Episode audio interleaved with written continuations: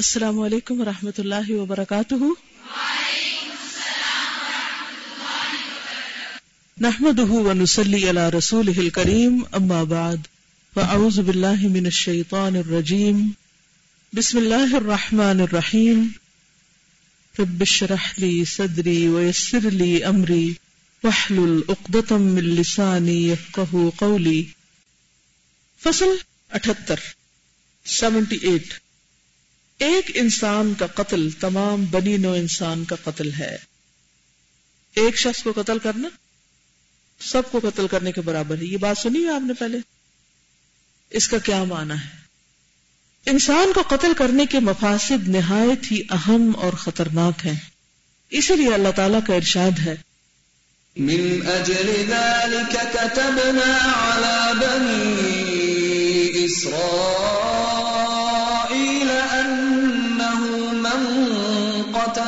نفسا بغير نفس او فساد في الارض فكأنما فكأنما قتل الناس جميعا ومن أحياها فكأنما أحيا الناس جميعا۔ اسی وجہ سے ہم نے بنی اسرائیل کے متعلق لکھ دیا تھا۔ کہ جو شخص کسی کو بغیر کسی جان کے عوض اور بغیر زمین میں فساد پھیلانے کے قتل کرے گا، تو گویا اس نے تمام آدمیوں کو قتل کر دیا اور جس نے ایک کو مرنے سے بچا لیا، اس نے گویا سب آدمیوں کو بچا لیا۔ یعنی صرف یہ نہیں ہے کہ ایک کا قتل سب کو قتل کرنے کے برابر ہے، یہ بھی ہے کہ ایک کو بچانا سب کو بچانے کے برابر ہے۔ قتل کے اثرات اور مذرتیں یعنی نقصانات، چونکہ بہت خطرناک اور ہماگیر ہیں اس لیے اللہ تعالی نے یہ تشبیح دی ہے۔ بہت سے علماء کو اس آیت کے سمجھنے میں اشکال دامن گر رہا یعنی مشکل ہوئی ہے۔ چنانچہ کہنے لگتے ہیں کہ سو آدمیوں کا قتل ان اللہ، ایک آدمی کے قتل سے کہیں بڑا گناہ ہے۔ پھر اس تشبیح کے کیا مانی جب انہیں یہ اشکال پیش آتا ہے تو اپنے خیالات کے مطابق آیت کی تعویل کرنے لگتے ہیں کہ یہ تشبیح گناہ اور رقوبت گناہ کے متعلق ہے۔ ایک آدمی کو قتل کرنے کی سزا اور گناہ وہی ہے جو ساری نو انسانی کو قتل کرنے کی سزا اور گناہ ہے۔ لیکن قرآن کا سیاق و سباق اس معنی پہ دلالت نہیں کرتا۔ ایک چیز کو دوسری چیز سے تشبیح دینے سے یہ لازم نہیں آتا کہ تمام باتوں میں یہ دونوں چیزیں مساوی ہوں اور تمام احکام میں دونوں چیزیں برابر ہوں۔ مثلا اللہ تعالیٰ ارشاد فرماتا ہے۔ كأنهم يوم يرونها لم يلبثوا إلا عشية أو ضحاها۔ جس روز لوگ قیامت کو دیکھ لیں گے، تو معلوم ہوگا کہ بس دنیا میں ایک شام یا اس کی ایک صبح رہے ہیں۔ مزید ارشاد ہے۔ كأنهم يوم يرون ما يوعدون لم يلبثوا إلا ساعة من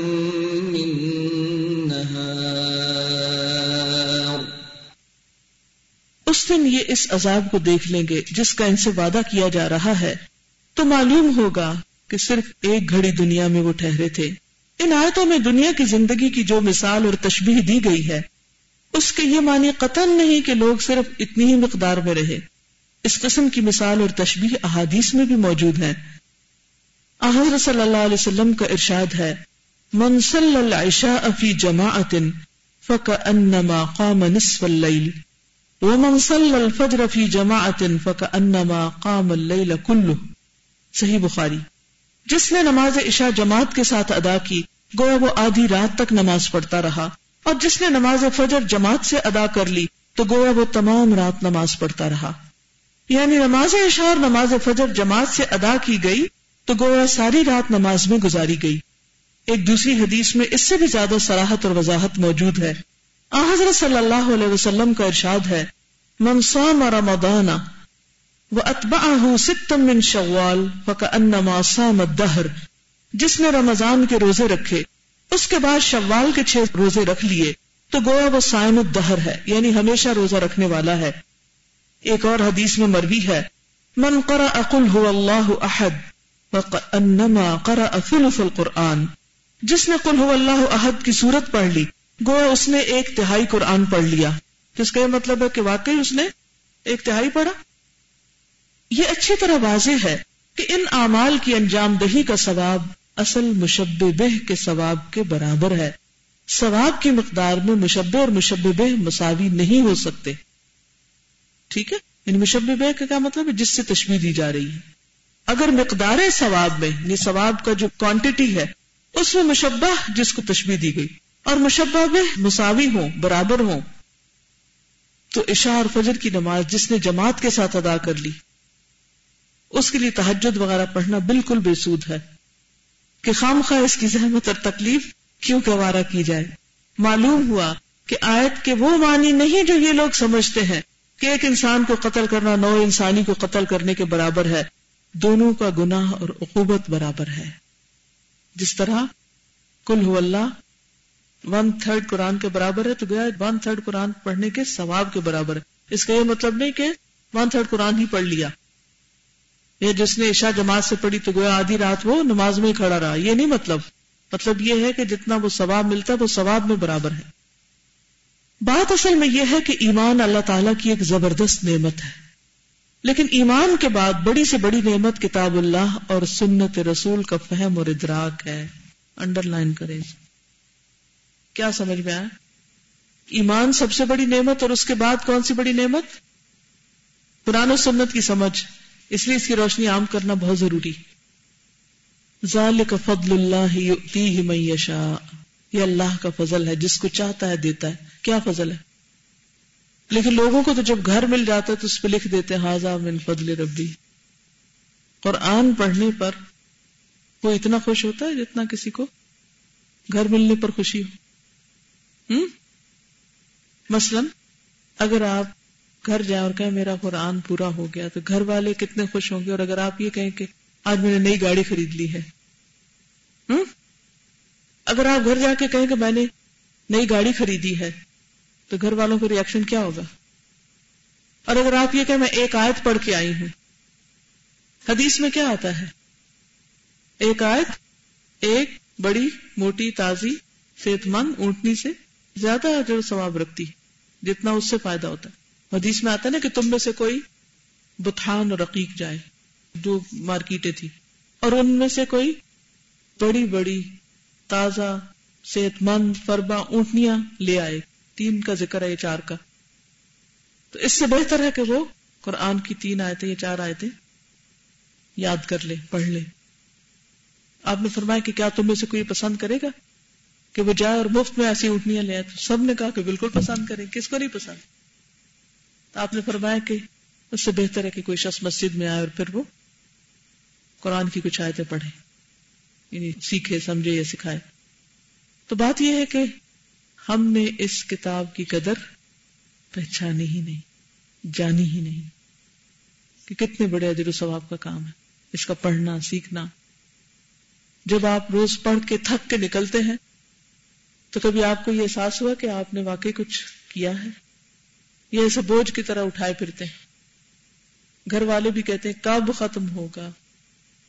کب بوجھ اترے گا؟ کب فارغ ہوگے؟ یعنی کب ثواب سے فارغ ہوگے؟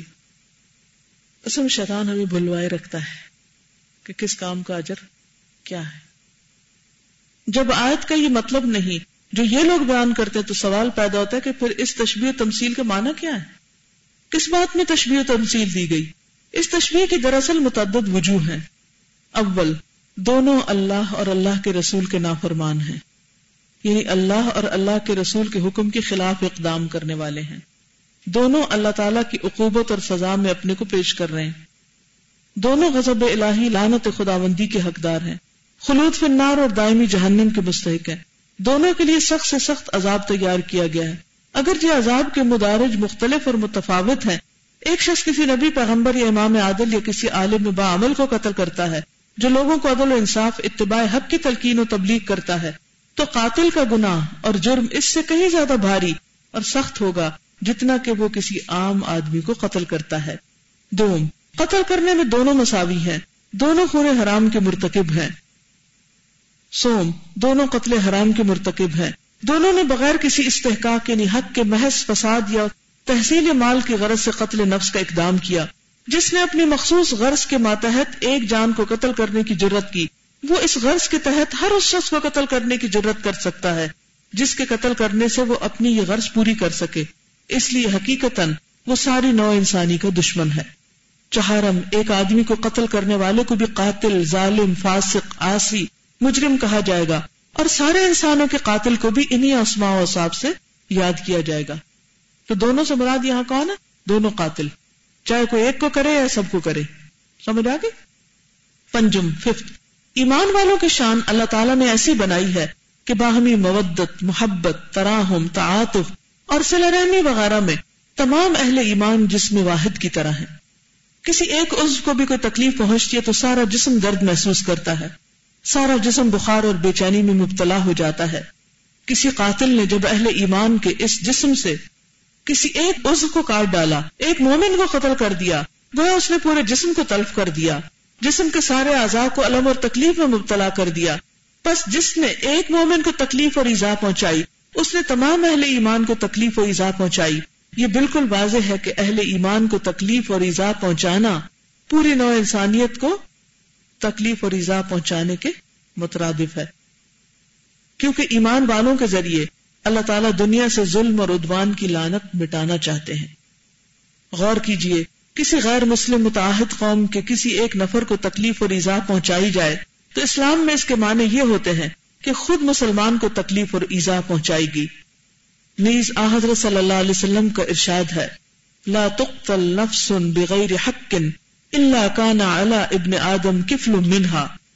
لانه اول من سن القتل. صحیح بخاری.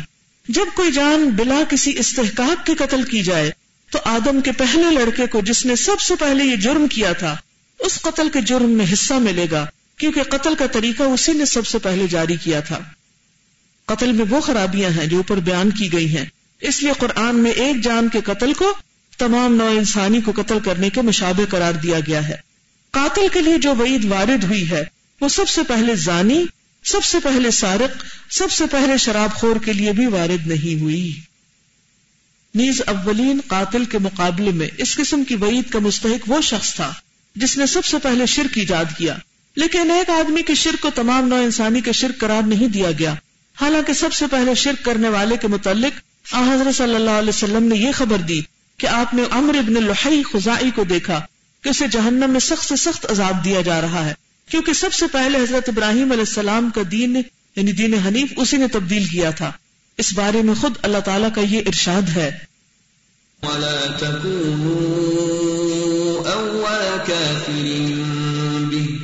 اور سب سے پہلے تم ہی قرآن کے منکر نہ بنو۔